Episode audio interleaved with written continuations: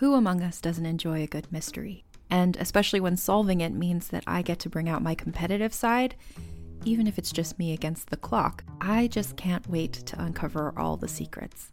So, June's Journey is a game that is completely up my alley, and I think you'll love it too. In June's Journey, a hidden object mystery game, you play as June Parker, who's on a quest to solve her sister's murder and uncover her family's many secrets. Each chapter brings you deeper into the story, and it's set in the roaring 20s, so beyond uncovering clues, you get to experience the glitz and glamour of the time. June's Journey is definitely not a game I play mindlessly, which I love because I get genuinely invested, and a lot of it is a race against time, so there's a little fun added pressure of trying to find the clues as quickly as you can in each scene. There are also tons of ways to customize the island that you're on, learn more about the characters, and then new chapters are added weekly, so you really can't run out of things to explore. So if you think you're up to solve this case, download June's Journey for free today on iOS or Android, or play on PC through Facebook Games. June needs your help, detective. This episode is brought to you by Paramount Plus. Get in, loser! Mean Girls is now streaming on Paramount Plus. Join Cady Heron as she meets the plastics in Tina Fey's new twist on the modern classic. Get ready for more of the rumors, backstabbing, and jokes you loved from the original movie with some fetch surprises. Rated PG 13. Wear pink and head to ParamountPlus.com to try it free. Hey, everybody, welcome to the Dungeon Cast. I'm Brian. And I'm William. This is the podcast where we talk about all things tabletop role playing And games. today we are talking about the legendary armors of Dungeons and Dragons. Welcome, adventurers, to the Dungeon Cast. Hey, Brian. Hey, Will, How are you doing today? I'm doing good. I have this need to feel safe.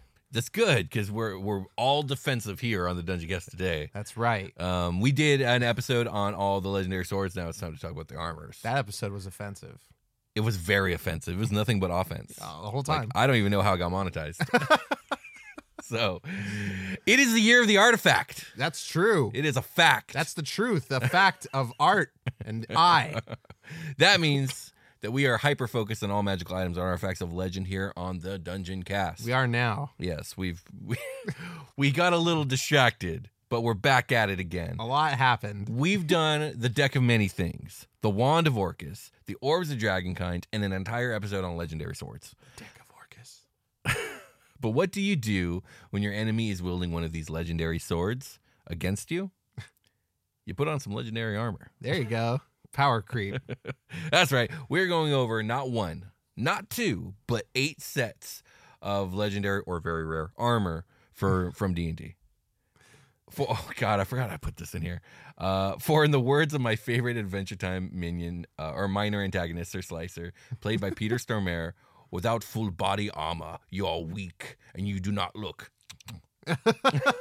so let's get into it. That's my favorite Yeah. episode. I love Adventure That's some Time. Adventure Time shit right there for sure. All right, so uh, any questions before we start talking about all these dope armors? No, let's put them on. All right, so Unquestioningly, without talking about it. Let's just put them on. Yeah, we'll time. just we'll just, we'll just don and Nothing doff, bad will happen. don and doff all, Yeah. all day. All right, so the first one is actually two. Um, Okay, good. we have the invulnerable coat of Arnd, uh, and its nearest equivalent in 5e, the armor of invulnerability. okay. Um, and the coat of of the invulnerable invulnerable coat of Arnd is actually an artifact. Uh, but since it doesn't have official 5e stats, but does have a somewhat similar legendary analog in the armor of invulnerability, I figured we would slap these two items together in one slot, which is good because one has lore and the other doesn't. Okay. Uh, the invulnerable coat of Arnd is a shining coat of chainmail which covers the chest and abdomen and will fit any humanoid regardless of their size. It renders the areas protected uh, completely invulnerable to physical attacks, protects the wearer from spells, fire, acid, cold, and disease. Oh, cool. Uh, I wish I had armor that protected me from disease. I know, right? It's like a face shield. Uh, like I don't know. That's what it looks like I in think it's, just- 2020. it's a magical aura, is what it probably is. Do you remember when people were wearing like fucking like Party City spacesuits out to the grocery store when COVID first started? I never saw that. Oh, really? But granted, I'm a hermit and probably just wasn't leaving my yeah, I was like more on social because That's- you would see. I like, also don't have social media. yeah, like people wearing like scuba masks. Oh, like, wow. Oh, all my kinds, gosh. just whatever. It was free. for all out 2020 was a there. weird year. yeah, just like carts, shopping carts full of toilet paper, looking Indeed. like an astronaut. Wow. Yeah. Well, maybe that's what the invulner- invulnerable coat of Arnd looks like. No, Um, I hope not. no, it's, I it don't want it certainly to look doesn't. anything like 2020. So this armor set has uh, two origin stories. The first goes when humanity was young, a nation in the distant west found itself under the foot of a tyrannical wizard king, one of the first to master the arcane arts. Oh, Seeing the nation's plight, a humble cleric named Arnd prayed to his gods for mercy and was provided a vest of shimmering chain that would stand against the mightiest foe. Damn, that sucks when your oppressive king is also a fucking dope wizard. Yeah, it's the worst, Oh, right? God, what are we supposed to do about this? I know. Is anyone else know magic? it's the first one. He's the first one. the priests and great craftsmen of the land uh, of the wizard tyrant Vertos worked together to create. Oh, yeah, this is the second one. I should have prefaced this. Okay. Second origin story. Instead of the gods giving it, it was a community effort. The priests and the great craftsmen of the land of the wizard tyrant Vertos worked together to create an invulnerable coat in order to endow a new champion with the strength and courage needed to defeat their oppressor. Arnd arrived and agreed to don the coat and led the people into battle, defeating Vertos utterly. It was like an internet campaign to like fund enough money Yeah, to make this definitely a armor. GoFundMe. If we build it. Arnd will come. It's so true, and he did. um, it is said that Arnd's spirit still inhabits the armor that bears his name, attempting to aid the poor whenever possible. Okay. So we have some third edition stats for this bad boy. Did you want to read them, or, or should I? Uh, yeah, I'll do it. Okay. Invulnerable Coat of Arnd. The Invulnerable Coat of Arnd is a plus five chain shirt of heavy fortification. It grants its wearer damage reduction 10 slash plus five and resistance 20 against acid, cold, electricity, fire, and sonic energy. That's like sound, It's right? like thunder. Yeah. thunder damage. If the wearer can turn undead, treat the wearer as having a plus four class levels for purpose of caster level, turning undead, smiting evil, and laying on hands. Hmm. For instance, a 21st level cleric would have an effective caster level of 25th, while a 21st level paladin could lay hands for 25 times her charisma modifier and points of damage healed. So you might be wondering why uh, why are we using examples above level 20? Mhm. It's because uh, in third edition, this coat of Arnd is in a book called Epic Campaigns or something like that, like that, and it's literally like a supplemental book that takes your game beyond level 20. So that's- DLC. This yeah. is what this must have been what I was thinking of a couple episodes ago. I knew there was like a removed level cap somewhere in in the D. Yeah, you know what? I, I thought about that when I was doing this because yeah, you did bring that up. Yeah, I just felt stupid that day. I mean, it's okay to be wrong, Brian. It's okay. Uh, all right. So that was the cool lore having armor that we could have got in the 5e DMG. Let's take a look at the loreless piece of work that we did. Let's get. take a look at what we've got instead, folks. What's behind this door? It's, The- it's some blank shit. It's the armor of an invulnerability. Brian, why don't you read them stats? Because there ain't no lore to tell you. so that was cool. Lore having armor that we could have gotten in the 5e DM. Oh, just just your notes that you just said. Okay, yeah. let me go. Brian read stats. There it is. My bad. I just thought it was there like the last one. No, But I no. have the armor of invulnerability pulled up. There's a funky little picture of it right here. Is that like a mannequin? It looks like Dwarven Ganondorf a little bit. Anyway, It Uh, does look like. yeah. why are his arms so long? His legs are so short. Okay, anyway, armor plate, legendary, requires attunement. Uh, you have resistance. Oh, for anybody that doesn't know, attunement takes one hour of just chilling with your stuff, pretty much. Kissing it, stroking its back. Telling it you love it. telling it that it's pretty. Uh, you have resistance to non magical damage while you wear this armor. Additionally, you can use an action to make yourself immune to non magical damage for 10 minutes or until you are no longer wearing the armor. Once this special action is used, it can't be used again until the next dawn. Plate consists of shaped, interlocking metal plates to cover the entire body. The suit of plate armor includes gauntlets, heavy leather boots, a visored helmet, and thick layers of padding underneath the armor. Buckles and straps distribute the weight over the body. Uh, yeah, there we go. There's a bunch of notes down here at the bottom, but they're pretty much worthless for 5e stuff. This is more like a Pathfinder thing I would want. Uh, yeah, that that's it. That's the armor of invulnerability. It's got lots of stuff on it. So remember a long, long time ago on this show, you were telling me about the the silly uh, werewolf exploit where werewolves were immune to being dropped from like you know the stratosphere because they're immune to bludgeoning. That wasn't even that long ago. I feel like maybe that was like a long year time. ago. I feel like it was more than that. But either way, um, and then I told you that that's dumb and the werewolf would die. uh huh. This is the case where it would work because you could do that 10 minutes of invulnerability with the magic armor. It's Yeah. like, yeah, that, if you fall from the stratosphere and you, you pop that power, you're good. Okay, sick. like just the violent like landing you would have. It's not damaging, but holy shit. Yeah. Are you like cratering? Are you bouncing off of something that's too hard to crater? Like, I think because you're invulnerable, that means that like your can you just squirrel land it like Black Widow style? You throw three three limbs down, one limb up. You know what I That'd mean? be cool, I guess. That'd be pretty cool. I was thinking more like uh, it would crater. It would crater because all that all that uh force has to go somewhere since it's not going into you. So it has to go into all the environment around you. So I'm imagining big ass crater. You could like AOE inertia explode like a like a you could take out a whole city. Yeah, like yeah. if, if you, you plan this you out fall- right. If you fall from a spelljammer right. ship from fucking Absolutely, absolutely. space, Like obviously, I'm not a physicist, but I'm sure if someone did the math on this, like that armor has to weigh what, like hundred pounds plus your body, so 250 pound bullet, yeah, falling from the not going to break out up in the atmosphere because it's And- invulnerable. and all the force that it hits with gets transferred to everything around it, and not itself, right? So maybe Yeah, not, okay. maybe not a whole city, but like a city block, done. yeah, okay, so like a small, uh, maybe some small woods. Yeah, Like a so small woods- woods. a farmhouse, done. You could reroute a river.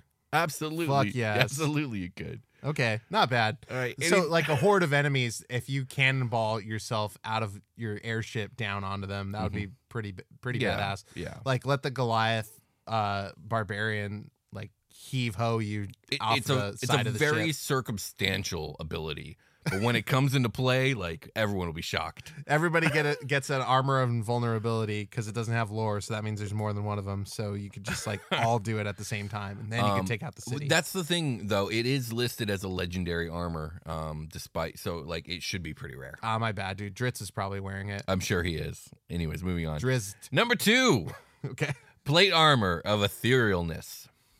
I see it. So here we get another loreless set of armor with the legendary tag and the 5e DMG. Nice. I scoured the source books for each of these armor sets. 4E has a version 4E has a version called the Plate Mail of Etherealness.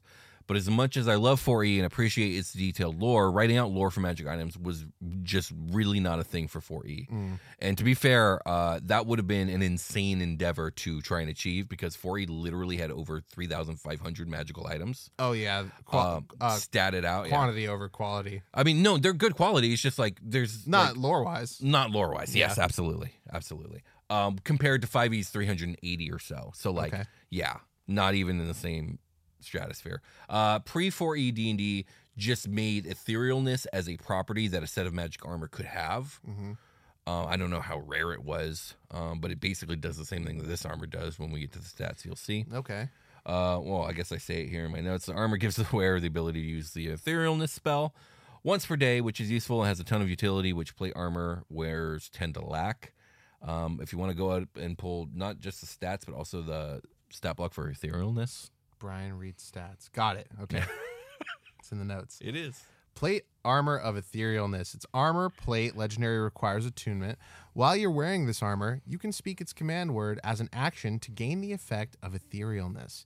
Uh, the ethereal the etherealness spell, which lasts for 10 minutes or until you remove the armor or use an action to speak the command word again. It's like an off switch. This property of the armor can't be used again until the next dawn. Plate consists of shaped, interlocking metal plates to cover the entire body. A suit of plate includes gauntlets, heavy leather boots, a visored helmet, blah, blah, blah, blah. It's yeah, it's a pseudo armor. Okay, We so get it. the etherealness spell is a seventh level spell. It takes one action to cast, uh, range of self. It's going to last for eight hours. You step into the border regions of the ethereal plane. In the area where it overlaps with your current plane, you remain in the border of the border ethereal for the duration or until you use your action to dismiss the spell. During this time, you can move in any direction. If you move up or down, every foot of movement costs an extra foot of your regular movement, I would assume. You can see and hear the plane you originated from, but everything looks gray, and you can't see anything more than 60 feet away. While on the ethereal plane, you can only affect and be affected by other creatures on that plane. Creatures that aren't on the ethereal plane can't perceive you and can't interact with you unless a special ability or magic has given them the ability to do so. I would assume like true sight. Yeah. Uh, you ignore all objects and effects that aren't on the ethereal plane, allowing you to move through objects you perceive on the plane you originated from. When the spell ends, you immediately return to the plane you originated from in the spot you currently occupy. If you occupy the same spot as a solid object or creature when this happens, you are immediately shunted to the nearest unoccupied space that you can occupy and take force damage equal to twice the number of feet you are moved. Ouch. yeah. The spell has no effect if you cast it while you are on the ethereal plane or a plane that doesn't border it, such as one of the outer planes. Interesting. Um, and then at higher levels, you can do cooler shit, but I'm imagining the armor doesn't do that. No, it's just a seven level spell. So the main thing uh, about this armor that I think I, I guess the most interesting thing is that like yeah, when you're wearing plate armor, usually mobility is super not your strong suit. Right. But with this, once a day, it very very much is. Phase through walls, fly up to a thing that you couldn't get to.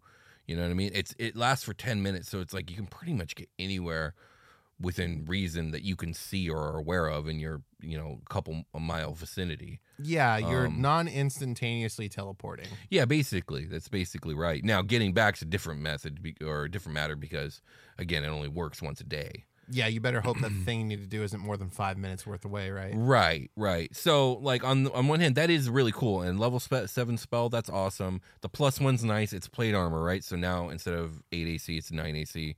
That's all great. It doesn't feel legendary to me, but it's listed as a legendary armor. I, that's that seems pretty fucking li- like You think so? Fucking vanishing off the plane and like flying. That Mm, seems pretty fucking cool. Okay, all right, yeah, that's fair. I mean, if you were just like on top of a house all of a sudden, Yeah, I'd be like, oh shit. that's true. That's true. Like, oh, let me cast this big AOE, AOE spell in this like, uh, you know, at high noon in this dirt road and like fuck up you and your party, and then that guy's just on the fucking roof like two turns later. Yeah, yeah, absolutely. Like it's definitely super useful. Yeah, I don't know, legendary. Can you get you can you can break into banks? You can be a bank robber. You be a legendary bank robber. There's nothing about this being lawful, like uh, no, Seven Parts no. or anything like that. It could so- definitely be a fighter and not a paladin who gets this yeah, armor. or uh, like a really thick rogue. the thickest rogue. If he could teleport behind shit, you like train. I mean, it could be. I think you only need you need 15 strength, and yeah, you need to take a couple feats of proficiencies, right? to get- strong get rogues there. exist. Strong rogues do exist. Moving on. Uh, number three, Efreeti Chain. Now, now this one surprised me. It's a cool armor set with a name that definitely implies a certain outer planar connection and has very impressive stats. But again, we are left bereft of any lore. Okay, Adrift upon a sea of desolation without any context for who made this awesome armor that we are wearing. let us know what Forgotten Realms character is wearing this set of armor. I'm sure, yeah, the thing is, I'm sure they are, but like, I'm talking about the lore of the armor itself. Yeah, we we learned Yeah. the hard way that like anything that doesn't have lore attached means that there's like A it book. exists somewhere in Yeah, some book that we we're not going to read likely. made it. So all 5e gives us is this. Efreeti Chain is a set of enchanted chainmail that is resistant to fire and named after the fearsome Efreeti. Uh, it doesn't even confirm if it's actually connected to the Efreeti at all, just that it was named after them. I guess. So I was reading some lore on the Efreeti, and though it is true that manual labor is deemed beneath them, they are actually known across the cosmos for their magical smithing. Uh, Efreeti magic is compar. Oh, this is a direct quote. Efreeti magic is comparable to that of other powerful creatures such as demons and liches, and is quite versatile. One area in which it is preeminent is in magical weaponsmithing. Efreeti are particularly renowned for their ability to create flaming weapons. See, we haven't done our Vecna episodes yet, so I'm not sure what liches are crafting.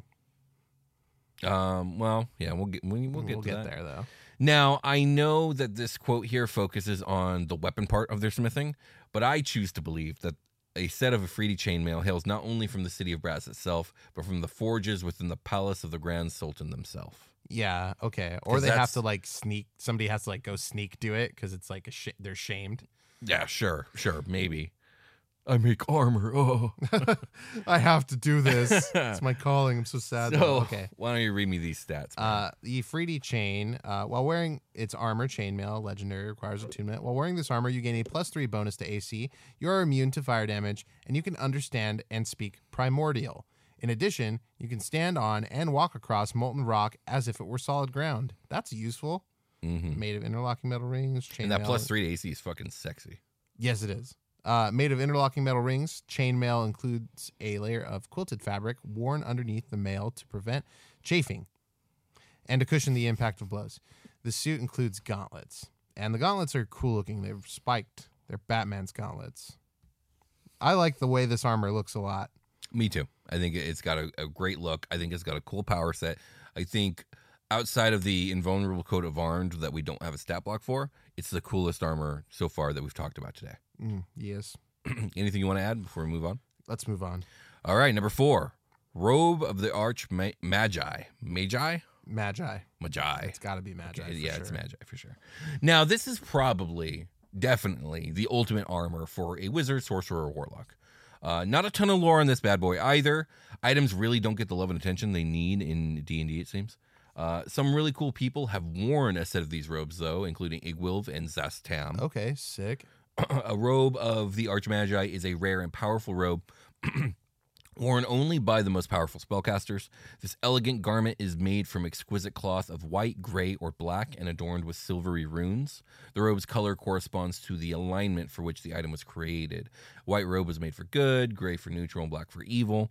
You can't attune a robe of the Archmagi that doesn't correspond to your alignment. Um, it was believed by some that black robes of the Archmagi can be redeemed into a set of white robes by means of powerful magic and significant wealth. Oh, Uh, these items can severely weaken the wearer if they attempt to wear a mismatched alignment robe for as long as they continue to wear it, that's interesting. uh, Um, be- very beholden to the old the old ways of Dungeons and Dragons. which is very unusual for 5e uh, to do that. they slip it in in a couple spots. Yeah, but and you know It's still there. Maybe that's like not a question that came up at the table until you introduce this item, right? And Mhm. it's like now people have got to really think about it. Right, exactly. Maybe that's the thing is you put it on uh, people that like, why isn't it working? you Yeah. know, sort of thing. I was like, I'm well, good. I'm a good person. Yeah, are you really lawful you, though? though, my guy? uh, okay, so robe of the arch magi. It's wondrous uh, in its itemness, and it is legendary, and requires attunement by sorcerer, warlock, or wizard. Uh, main casters only, please. This elegant garment is made from exquisite cloth of white, gray, or black, adorned with silvery runes. I gotta read what's here. Okay, The robe's bad, color my bad. corresponds to the alignment for which the item was created. Like, why did you send me here? I just wanted you to read the stats. The, stats, man. Uh, it's it's not a lot here. Um, You gain these benefits while wearing the robe. There we go. If you aren't wearing armor, you base armor class. Your base armor class is a 15 plus your dexterity modifier. Cool. You have advantage on saving throws against spells and other magical effects. Very cool. Uh, your spell save DC and spell attack bonus each increase by two. Extremely cool. This is extremely cool armor doing extremely cool things. Yes, exactly. One of these things would be awesome on my armor. yeah, These all of them. things. extremely powerful. yeah. Plus, Like- you look like an Assassin's Creed character when you wear it. Yes, absolutely. So, like a wizard who pumped their dex can have a 19 AC with this robe on, you know, and that's not including if they have a shield. That's unfair. Yeah, it, yeah, it's kind of brutal to fighters and stuff later on. Advantage on saving throws against spells and other magical effects. That's, That's, also pretty brutal. good. That's pretty intense. pretty. And then a plus two to your spell DC and spell attack. yeah. So basically, just walk out for like, It's- or watch out for like big boulders rolling down a hill or whatever. It is a plus two. Uh, uh, it is essentially a plus two weapon, a plus two armor, and a plus two. I don't know utility item for saving throws, all in one item. It's great. This is crazy. Yeah, This is that's a legendary item. Yeah. That's why I felt like the other one, Plate of Etherealness. pff, that's not legendary. This is legendary. This is legendary. Yeah. I mean, this one can't teleport. But the You don't wizard need to. Probably The wizard the probably can. Yeah, do it the same shit. They know blink. Indeed. All right, let's take a short rest. Okay.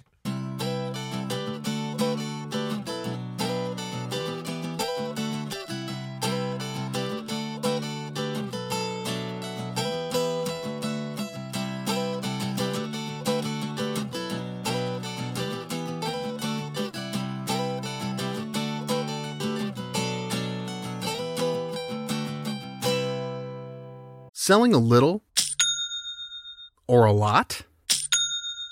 Shopify helps you do your thing, however you cha-ching. Shopify is the global commerce platform that helps you sell at every stage of your business. From the launch your online shop stage to the first real life store stage, all the way to did we just hit a million dollars stage? Shopify's there to help you grow. It doesn't matter if you're selling scented soaps or offering outdoor outfits, Shopify helps you sell everywhere. From their all in one e commerce platform to their in person POS system, wherever and whatever you're selling, Shopify's got you covered. Shopify helps you turn browsers into buyers with the internet's best converting checkout, 15% better on average compared to other leading commerce platforms. And you'll sell more with less effort thanks to Shopify Magic, your AI powered all star. It's like I said before, Shopify is going to take your business no matter what stage it's at and elevate it to the next level. Shopify powers 10% of all e-commerce in the US, and Shopify's the global force behind Allbirds, Rothy's, and Brooklinen, and millions of other entrepreneurs of every size across 175 countries. Plus, Shopify's award-winning 24/7 help is there to support your success every step of the way. Because businesses that grow, grow with Shopify. Sign up for a $1 per month trial period at shopify.com slash dungeoncast all lowercase. Go to shopify.com slash dungeoncast now to grow your business no matter what stage you're in. Shopify.com slash dungeoncast. As a podcast network, our first priority has always been audio and the stories we're able to share with you. But we also sell merch, and organizing that was made both possible and easy with Shopify. Shopify is the global commerce platform that helps you sell and grow at every stage of your business, from the launch your online shop stage all the way to the did we just hit a million orders stage. Whether you're selling scented soap or offering outdoor outfits, Shopify helps you sell everywhere. They have an all in one e commerce platform and in person POS system, so wherever and whatever you're selling, Shopify's got you covered. With the internet's best converting checkout, 36% better on average compared to other leading commerce platforms, Shopify helps you turn browsers into buyers.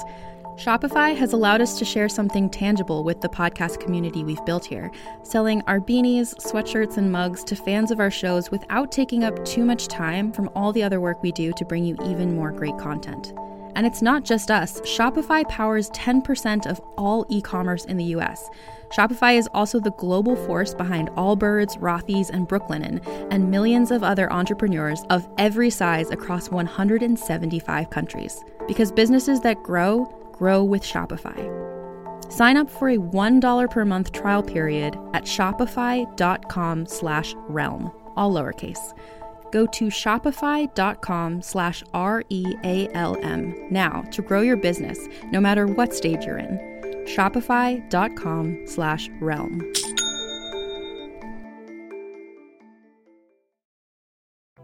We've returned. Indeed, we have. We're fucking back.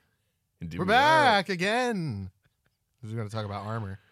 But first, we're going to talk about patreon.com slash dungeoncast. If you want to support the show more than you already have, please do that. At the uh, at the end of this show, we're going to be also reading uh, some of our most recent glowing reviews and testimonials for the Dungeon Cast. So thank you guys We so much. If you have left a review uh, of any sort in, uh, of any capacity, um, we might read it on the show. That's going to be really cool. try. Moment. Really cool that's for moment sure. for everybody. I think. Yeah. Yeah. Fuck yeah.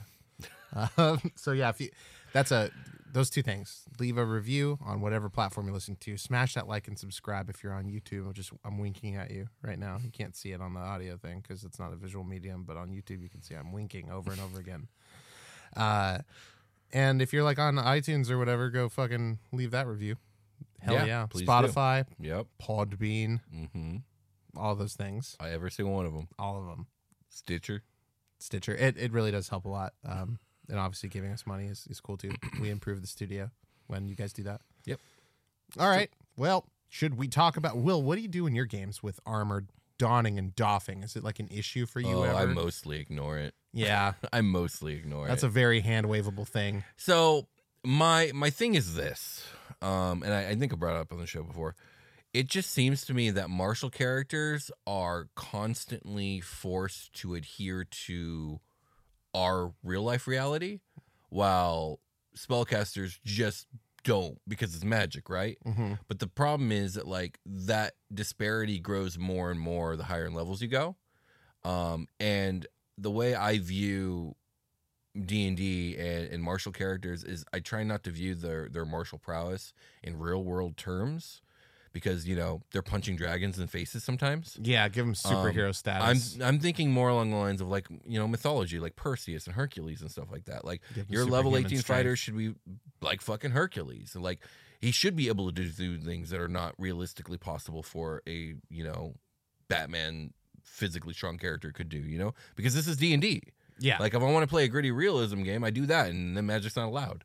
But- Right. because it's gritty realism. But but that's just so so donning and doffing to me kind of plays into that of like yet another penalty just that the that the fighter has to pay because everything that they do it has an analog in our real world. Mm-hmm. Um granted, I'm not criticizing anyone who does use them because it is cool to have that that little gritty nuance if you want it, but that is one of the reasons why I ignore it. yeah, if you're hand waving spell components, you should be hand waving, donning, and doffing for yeah. sure. Yeah, definitely. Yeah, that's make make things fair across the board, I suppose. But playing with those rules, rules can be cool, Yes, especially if you're definitely. playing like the war of attrition against your players, and Mhm. you want to make sure that like let's have a fight without your armor on. Can't really do. It was like, oh, do you sleep in your armor? Then you must have spent ten minutes to take it off or whatever. right, Right, right, So exactly. I think that's the typical. It's like ten minutes to get off most That's- plate armors and yeah, stuff. that's generally. Although, in, I think in some editions, it's like an hour to to don or doff or mm, something like yeah, that, which it is makes crazy. sneak missions make more sense. Like, Yeah. do you want to spend ten minutes like dealing with taking off your armor? Do you have some place to leave it so you can go do the sneak? Like, Yeah, yeah, those those things can be cool and important. they can Um, be totally, absolutely. Yeah. You ready? Yes. Let's get back into it. Number five, demon armor. Oh hell yeah! You know I love this armor already. So this armor isn't actually legendary. Uh, it's considered merely very rare. Um, okay. But it sure is cursed, and that's worth talking about if you ask me. Is the Pawn Star guy calling a guy to come in to look at it? Is it like that? yeah, It's like wow, I haven't seen one of these with the with the fuck. I don't know enough about armor. The blah blah the blah's intact. The chest piece is completely undented. Yeah, this Wow. one has a nice V taper on the breastplate. You know, they usually don't curve in that far. Let me call a guy. I'm gonna call a guy. He's gonna come take a look at it. I know this is good stuff. hmm All right. So the version of this armor in the 5e DMG does look quite cool. Uh, kind of an edgy looking armor with some spikes and stuff. But I like this third edition descriptor better. Okay. this plate armor is fashioned to make the wearer appear to be a demon. Ooh. The helmet is shaped to look like a horned demon head, and its wearer looks out of the open tooth filled mouth. Claws are built into the armor's vambraces and gauntlets. So if you're not like super close up, maybe you mistake it for a demon. Right, and away. it's dark. It's got to be dark. Too, Interesting. definitely, yeah. yeah, yeah, yeah. Now, wearing or being tricked into wearing this armor is a bit of a double edged sword. It has some pretty solid offensive and defensive benefits, and a touch of utility too. But once put on, the demon armor is cursed to never come off, at least not without the remove curse spell. And since the remove curse spell doesn't actually remove it from the object in question, it only removes the curse effects on the user for a limited amount of time. This armor becomes a pain in the butt to don and doff. Yeah, you gotta have somebody available that can help you get it off. Yeah, because not yourself. Otherwise, it's only going to take about one day for that armor to be a nightmare. Yeah, you're you're not, you're probably not a character that knows remove curse and has armor. You know, I guess and if- would wear it. Right? If you're a Warforged, though, you wouldn't care. You'd be good, right? Who needs to Are take you- their armor off? Are you sure? yeah, you Oh, don't. I guess You don't sleep. You don't eat. You don't breathe. You don't do any other bodily functions that would be inconvenienced by armor that does come off. They don't photosynthesize. No, they're just they're just robots, basically. It's just robots. I guess. Yeah. Is there not another thing that happens? No, that's it. It's just it's just stuck on you, which is another like okay. We're gonna talk about uh demon armor from a previous edition and how much better it is. Okay, let's do Which that. seems to be the theme of this episode.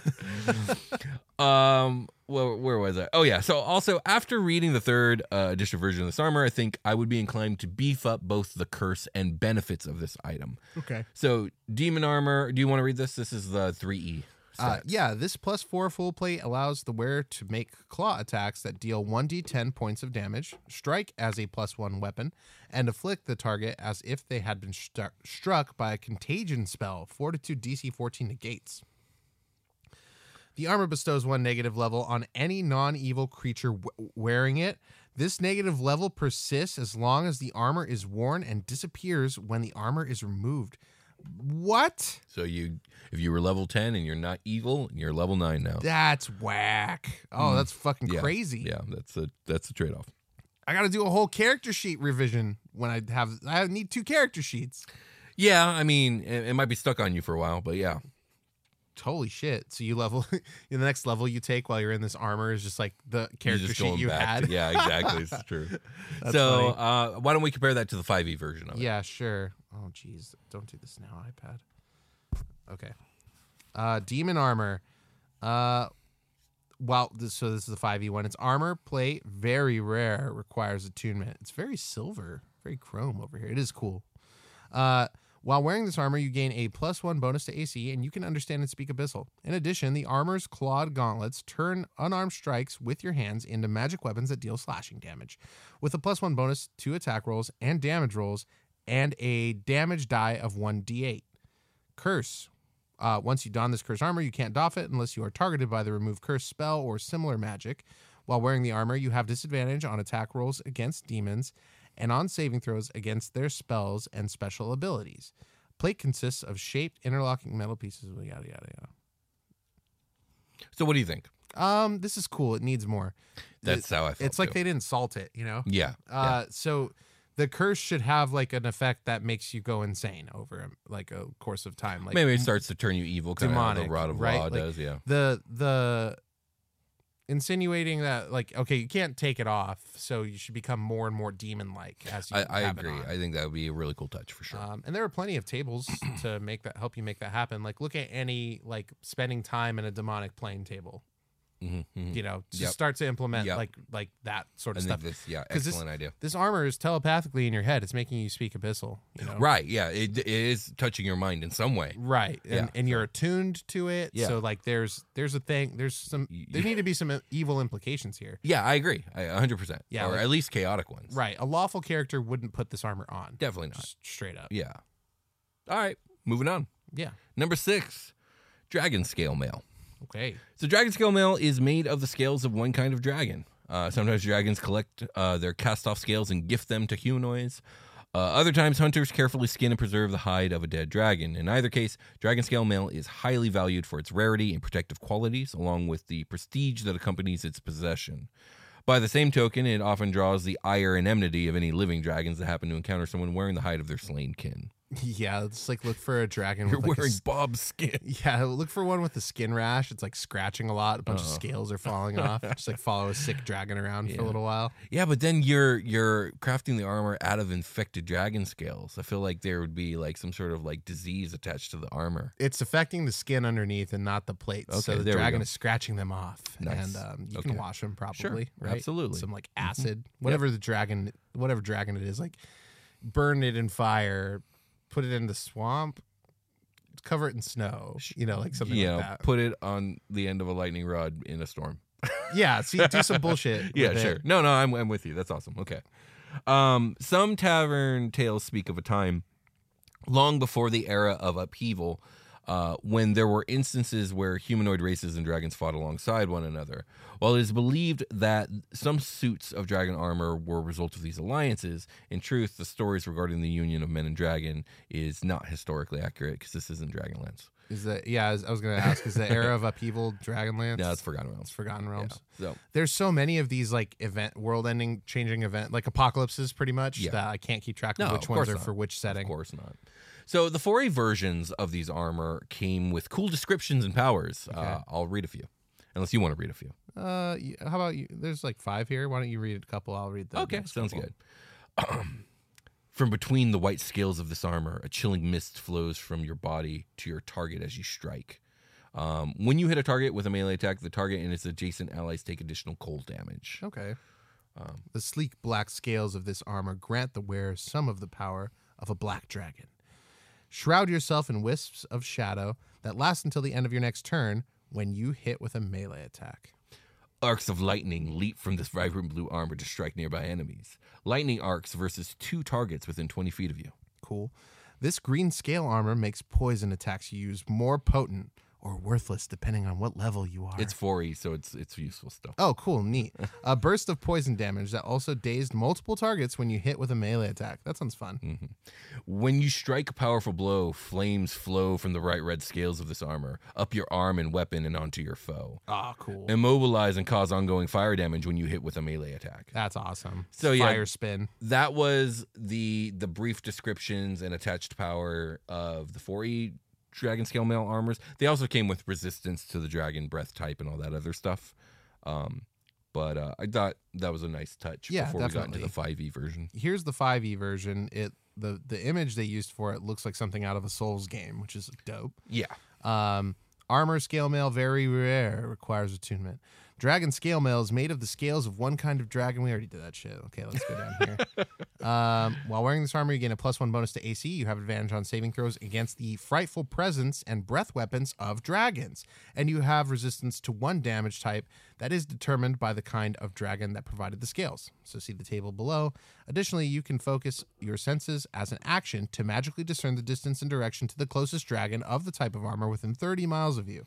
That'd be scary. You're just like popping it off randomly, like, oh fuck, I got a bing. Hide your valuables. Uh, this special action can't be used again until the next dawn. So there's a list of dragons with their corresponding element that is exactly what you would think it is. Yeah, yeah, exactly. Black acid, blue lightning, brass fire, bronze Yeah. lightning. And honestly, you could extend it. You could extend it to the crystal ones too if you wanted to. Yeah, custom make it if you Yeah. want. Like you know, I wonder if this exists in in Fizban with like upgraded dragon scale mail. I didn't I see don't know. I don't remember seeing it, but it could be. Um, I'll double check that. Yeah, it probably would have shown up in your search actually. It, it would have. I mean, it's easy enough to say it's like okay, you have crystal dragon scale armor and you resist radiant. right. Well, there because so when I did my search, there was dragon scale, oh, serpent scale armor. That's different. It's yeah, it's different. Dragon scale mail sources. I'm not seeing Fizzbands up here. Yeah, I don't. I don't think it was in there. I And don't I think don't that was carnival bark Fizzband when I say it, only when other people say it.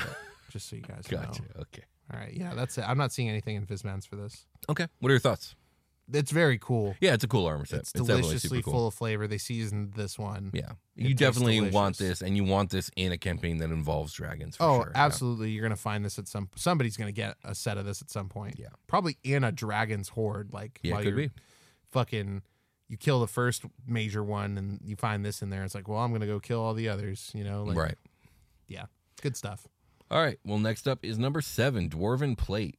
So here we have another very rare and not legendary armor. Very rare. But honestly, this one is better than a lot of the so-called legendary armors. Uh, lore-wise, up until 5e, uh, Dwarven plate mail was a special form of plate mail forged for and worn exclusively by dwarves. But now anyone can wear it. okay, lame. Yeah. Dwarven plate mail is thick and cumbersome when compared to regular plate mail or elven variations, but offers more protection to its wearer. Uh, it also it, it was usually made from black iron. okay. Uh, 4e has a version of this armor. Um, Pre 4e dwarven plate was not considered to be magical. It was simply adamantine armor crafted by dwarves for dwarves. Okay, cool. So some dwarves tried really, really hard to make this certain set of armor, and so here you go.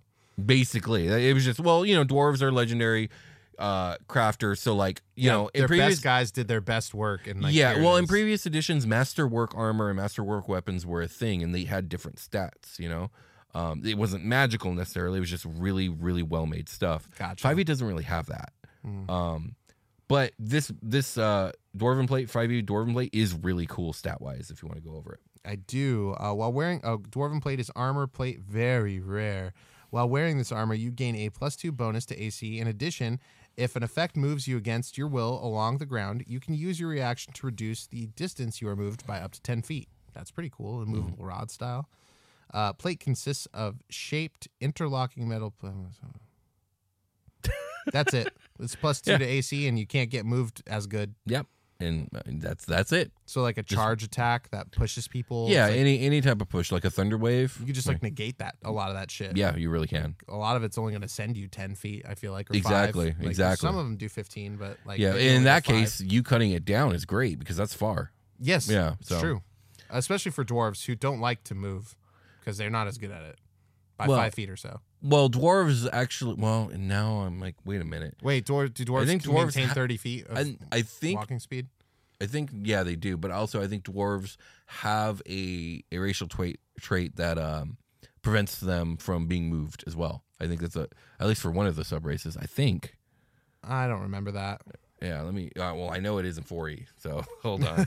5e, D&D, dwarf. I can't believe I'm we've been playing less 5e and playing more other games since the whole thing Plus, I just. I'm not going to keep all this information in my head at any one given time. it's true it's why it's all written down and Um, searchable now Let me see here. No, they have 25. Oh, but their speed is not reduced by wearing uh, heavy armor, but they have 25 feet speed. Um, no, they don't. I guess that was a 4E thing. But they transferred it to this magic item made by dwarves instead in 5e. Okay. That's interesting. All right, moving on. We got our last one, and this one's a big one, so I saved the best for last. Um, to armor. This armor has enough going on stat wise to be an artifact in its own right. The powered armor of Kwalish or Kwalish. I said I, I Kwalish. Kwalish. Kwalish. the bat, but who knows? Uh, so the armor itself does not have a ton of lore written about it, but it can be found in the 5e adventure module, The Lost Laboratory of Kwalish. Uh, it resembles a suit of unusual plate armor with finely articulated joints connected by an oily black leather like material. The armor has been worked to create the appearance of a heavily muscled warrior, and its great helm is unusual in that it has no openings, only a broad glass plate in front of in fr- the front with a second piece of glass above it. Strange plates, tubing, and large metal bosses adorn the armor in seemingly random fashion. On the back of the armor's left gauntlet is a rectangular metal box from which projects a short rod tipped with a cone shaped red crystal. Oh, what? I'm having trouble visualizing that. There's so much stuff. It is a lot. Since the armor itself is lore bereft, let's talk about the person who made it, Kwalish. Kwalish is a gnome archmage and renowned inventor. Born over 400 years ago, he is best known as the creator of the apparatus of Kwalish, among other magic items. He held a fortified offshore labor- laboratory in Zeif, known today as the Arm of Kwalish. Following his disappearance, it is rumors it is rumored that he's still alive today in some form. Is this what? Are, what time are we referencing I from? I think it's Greyhawk. I'm pretty sure this is Greyhawk stuff. So 400 years ago from the current Greyhawk era. I think yeah, it's just 400 years ago from wherever the fuck you're playing. Okay, yeah. Whatever era you're playing, Yeah. 400 years. Yeah. 400 years ago, this happened. Kwalish, as a scholar, joined an ill-fated expedition into the Barrier Peaks, trying to find Daoine Glowing, a legendary city of glass creatures. Um, the rest of the party perished, but Kwalish found a wrecked planar craft of unknown origin. He spent years exploring it and used much of the craft's unique magical technology as a laboratory, building planar gates of his own design. One gate resulted in a bone devil driving him out of the laboratory and turning it into a monastery for its own cult. Kwalish then relocated to Deo Deoine Glow Glow. How did I say it the first time? This this segment of the episode is a minefield. it really is. Deoine Deoine Glowing. Glowing, uh, inhabited by Kenku worshiping a Medusa that turned victims to glass. Oh, cool. I never cool. even considered using the Medusa to turn them things into, into other things. Stone. Yeah, right. But that's cool. Uh, Kwalish opened a gate to Jubilix's slime pits to clear the city to use for his own new laboratory, which he then cut off access to, allow him to research further. Yeah, Medusa of, of isn't it Juiblex? Not Jubilix? Yeah, you're right. Uh, we're gonna hear about that one. I'm sure. Wouldn't it be cool to have a Juiblex Medusa that turns people into juice? Like into you know when Jello before you you refrigerate Jello. Uh, yeah, how it's like a syrupy juice. yeah. yeah. I mean, yeah, sure, that'd be cool. That'd be gross, but okay. I think that'd be fun. Now, Yeah, I'm- like yeah, my be brain fun. is like, what It'd be what else fun. can we Medusa? Well, I mean, just Jello. Jello is a good one. Yeah, you turn them into a news like a gelatinous cube. Yeah, exactly. Neat. All right, so Kwalish is best known as the creator of the apparatus of Kwalish. Later in his life, he created a superior, greater apparatus of Kwalish, an iron barrel which transforms into the shape of a small dragon capable of flight and capable of firing a small cannonball from its mouth. Uh, however, the risk of accidental backfire was significant in this item. Okay. The Ark of Kwalish, a grand flying machine, was once used by the giant demon lord. Oh God, I hate this one. Kostchtchie, the patron of frost giants, in a raid against the city of Brass. Okay. So this dude- he's just stole. He fucking Grand Theft Autoed your flying boat. Basically, but this dude like rolls with the you know the heavy hitters. Like he he's he his stuff is always dealing with demon lords or elemental planes or whatever. You know. He's just inventing too good. yeah, he's just too good of an inventor. Want to read me the stats on this crazy armor though? Yes, yes, I do. Excuse me. Okay, it's long, um, and we are on the D and D five E wiki, wiki.com. Dude, you don't have to name the illegal site that we're on. Oops, um, because we didn't have it in D and D Beyond. We're not giving them any more fucking money. Anyway, um, source is the lost laboratory of Kwalish or laboratory, as we've been saying. Armor is plate. Legendary requires attunement. Powered armor resembles a suit of unusual. We did we did all that right? Yeah. Okay. Uh, while wearing this armor, you gain the following benefits. You have a plus one bonus to AC. Your strength score is 18. This has no effect if your strength is already 18 or higher. You have advantage on death saving throws. Neat. Very cool. The armor has further capabilities that can be powered either by energy cells or by your own life energy. You can use a bonus action to draw power from an energy cell or sacrifice hit points to gain one of the following benefits. Emit a force, uh, emit a force field to gain 2d6 plus 5 temporary hit points, one charge, or 5 hit points. Activate boosters to gain a flying speed of 15 for one minute. Nice. One charge or 5 hit points. You can just use your life force to do this. Uh, firearm mounted laser, ranged weapon attack, plus 8 to hit, range of 120 feet, one target. Hit is going to be 2d6 radiant damage, one charge or 5 hit points. Trans- You're Iron Man. Translate any writing you can see in non magical language to a total of 1,000 words or over one minute, one charge, or five hit points. Fill the armor with air, allowing you to breathe normally in any environment for up to one hour, one charge, or five hit points.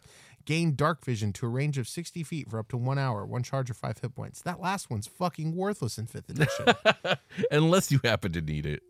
Which you probably don't. Uh, if arm- you're human. The armor can, or or are you dancer? The armor can accept only one energy cell at a time. It is found with one energy cell attached, containing two d10 charges. So I guess you have to like make or find these uh, energy cells, which are I would imagine there's more in the laboratory. yeah weird resource pool that you can substitute. So they're just killing people, converting them to energy cells. Could be. pretty much what's Could be. going on. Now that's a legendary armor set, if you ask me. Uh, we have lots to go. Oh god, we're not done. No. Powered armor options. Depending on where and how it appears in the adventure, you might wish to modify the features of Kwalish's legendary powered armor. Uh, okay, that's a weird sentence. Automatic defenses. Unless Kwalish deactivates the suit's automatic defenses, no one can approach the armor without setting those defenses off. Treat the armor as a shield guardian that has stored a magic missile spell cast using a fourth level spell slot. Ouch. Uh, when the armor is reduced to, to zero hit points, its defenses are rendered inert and can be safely approached. Well, this is this is kind of behind the DM kimono here for that adventure, so I don't know if we want to just be spoiling it. Uh, we've never had a problem with it before. Okay, all right. Uh, oh, if this isn't relevant to like just we're talking about what the armor does. What what they're saying is like this armor has like does have lore and should be respected. I feel Yeah. like is what these. So, um, should do you want me to keep reading? It's got I mean, it sounds to me like again, I haven't ran this adventure, but it sounds like if you want this armor, you're gonna have to fight it first.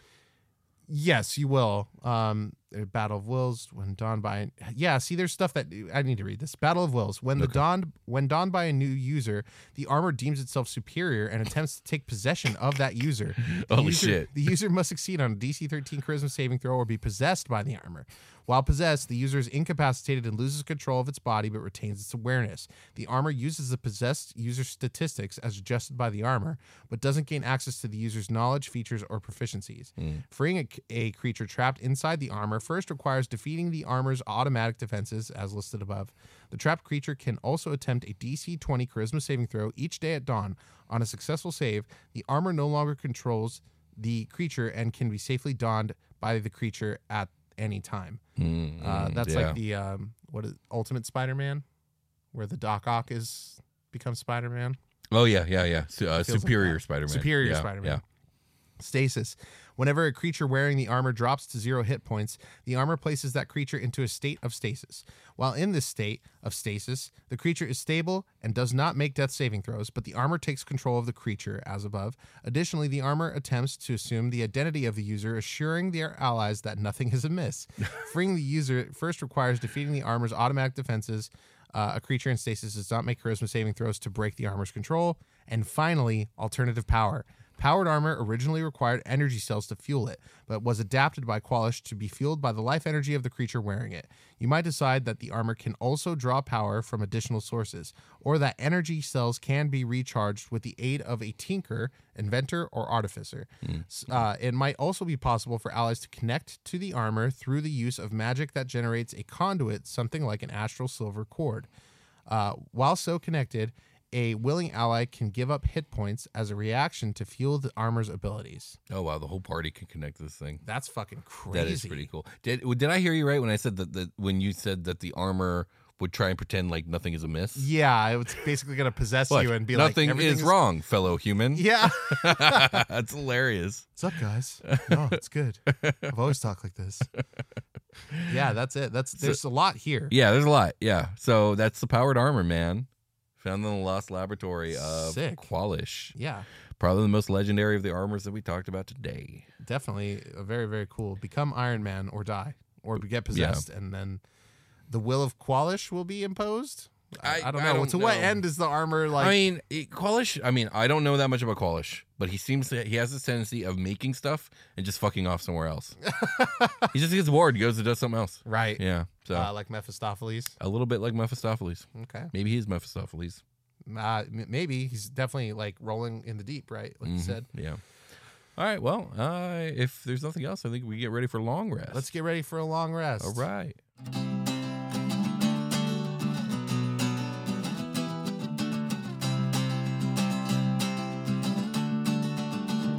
Hey, everybody, welcome to the long rest. This is the part of the episode where we say thank you for listening to the show and tell you we love you. Love you. Thank you. We love you. okay, so we're, um, I think, what, next recording session we'll have a Patreon episode? Yes. Very much Um, so. how's the topic coming along? Oh man, I'm trying to remember. Oh, you know what? I need to call the vote, but there's quite a few topics that have been suggested. Okay, so it's it's going well. You Yeah. you guys can um, make suggestions of what we cover next. Uh, once a month, we take our our patrons vote. So there's like a Patreon system where they nominate topics and then vote on them. Uh, you can participate in that as a Patreon member at any level. Um, and as we promised last episode and the episodes before that, we're going to start reading. Um, re- oh, go to patreon.com slash the dungeon cast to support the show. Uh, there's lots of cool benefits there. I forgot the I- vote is actually going, and uh, four topics. But the winning topic right now is they want us to cover uh, D and D five e backgrounds. 5e backgrounds. Okay, that's cool. Mm-hmm. Um, I, I probably have a lot to say about that. Okay, so um, the next best thing you can do is leave a review, which is why we want to read some reviews. I'm going to read a couple, probably like three of our most recent reviews from Apple Podcasts. So, um, this one, I, it doesn't say. this fucking podcast. Yeah, I'm not going to say who left it or anything like that, but I will read the whole thing in its entirety. Taking it up a notch, five star review. I am a new DM and have recently started a D&D campaign. The Dungeon Cast podcast has been a huge help. I have the books and will uh, and the will to work, but the Dungeon Cast helps to answer questions and fill in the gaps. Awesome show. Keep up the good work. Uh, thanks so much. You know who you are if you left that review. Oh, is that Um, the one that was? They accidentally left a one star, but I- they meant a five star. I I wouldn't know about that. I know that I know that we talked about that, and that's something. So we're on- just not saying their usernames. uh, Any of them? I can. Should I? Yeah, I think so. Is I that think people ethical? people like the shout outs. That's what most mostly happens. Oh, that was from Asher K via Apple Podcast. So thank you, Asher. Um, and then the next couple I'm going to read. Okay, so next one is my favorite fantasy TTRPG podcast. Five star review. Thank you. Uh, longtime fan of the show. It is how I have become the lore expert at my table and amongst my friends. Will and Brian are fantastic people that put on a fantastic show, and I wish them nothing but the best. From Varys Ellen, Apple Podcast. Thank, Thank you. you. Thank you, Varys. That one came in uh, last month. Uh, this is great. Five star review. I'm a new DM and I didn't even know that D&D existed until Christmas. I Oh, started wow. getting really into D&D and I'm making my own D&D setting. I'll be sharing this campaign with my bros, but I wouldn't even know that much if I didn't use this podcast. It has helped me a lot on my journey towards ellipses. So there's more there's more to the review, but Welcome to the hobby. yeah, Yeah, um, Christmas. Yeah, wow. Capitalo via Apple Podcasts. Ooh, a, a friend from north of the border. Indeed. From Canada. Indeed. Hello, Canada. Hello. Um, for the last two episodes, I've been wearing my Kings jersey. It's because it is the NHL Stanley Cup playoffs, which I know uh, our buddy Capitalo is more likely to know about, at least. Or I don't know if you're a hockey fan or not, but you're definitely more likely to be one. Um, go Kings! They're two one at the time of this recording against the Edmonton Oilers. Sorry about all the Edmonton. Uh, fans and their love of co- the greatest player in the world, Connor McDavid, who I recognize, but has been contained, and the game he scored Has been continued. the game he scored any actual goals in, you lost. So Ooh. he's uh, essentially pointless. Damn. yeah. The too too bad. There's also I uh, wasn't expecting hockey talk on this part of the podcast. I had I had to. So t- Yeah. too bad. There's also oh yeah. Too bad. There's also Leon Draisaitl though, who's an absolute fucking animal and is like this dude's number two. oh, So, I see. I see. uh, He's picking up the slack. He is not contained. He is absolutely unhinged. The man is on the loose. He is tearing into us because we're too busy worrying about the other guy. Interesting. Uh, but we, yeah, we're two one, and uh, I don't care what you have to say about the officiating. So there's there's that. I'll just throw that in. But Thanks thank, for the review, though. yeah, thank you guys so much. Uh, sorry, Canada sparked me into into that spiral, but um, uh, if you guys want to follow me on Instagram, I'm now Sounds Good Inc. And uh, I I've been like posting all kinds of hockey stuff lately, but um, there's Dungeons and Dragons content sometimes too, and like you can see my turtle. no, not your turtle. Yeah, we have a dragon turtle. We This do. is, We have a dragon turtle. mascot of the show, Sally.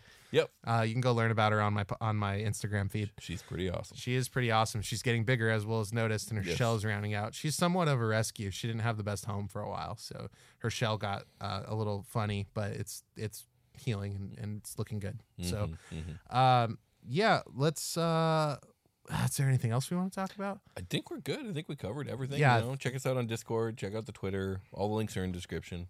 It's Follow, true. like, subscribe. Send us a thing. I I went to the PO box on Friday, and we didn't have anything yet, but I know that we're expecting, Expecting stuff, things, like yeah. quite a few things. So, uh, thanks everybody uh, that has sent stuff to the PO box. Um, yeah, if you send us like a postcard or something like that, we'll read it on the show. Absolutely, top of the show too. Not, we don't even wait for long rest stuff. Um, so yeah, uh, leave a review. Go to Patreon. Figure that out. Uh, it's a cool. It's there's a bunch of cool stuff out there. We've got a lot of cool projects in the works. So, um, yeah, go check those out. I don't think there's anything else. I think we should call it a game. Let's call it a game. All we'll right. talk to you guys later. Bye.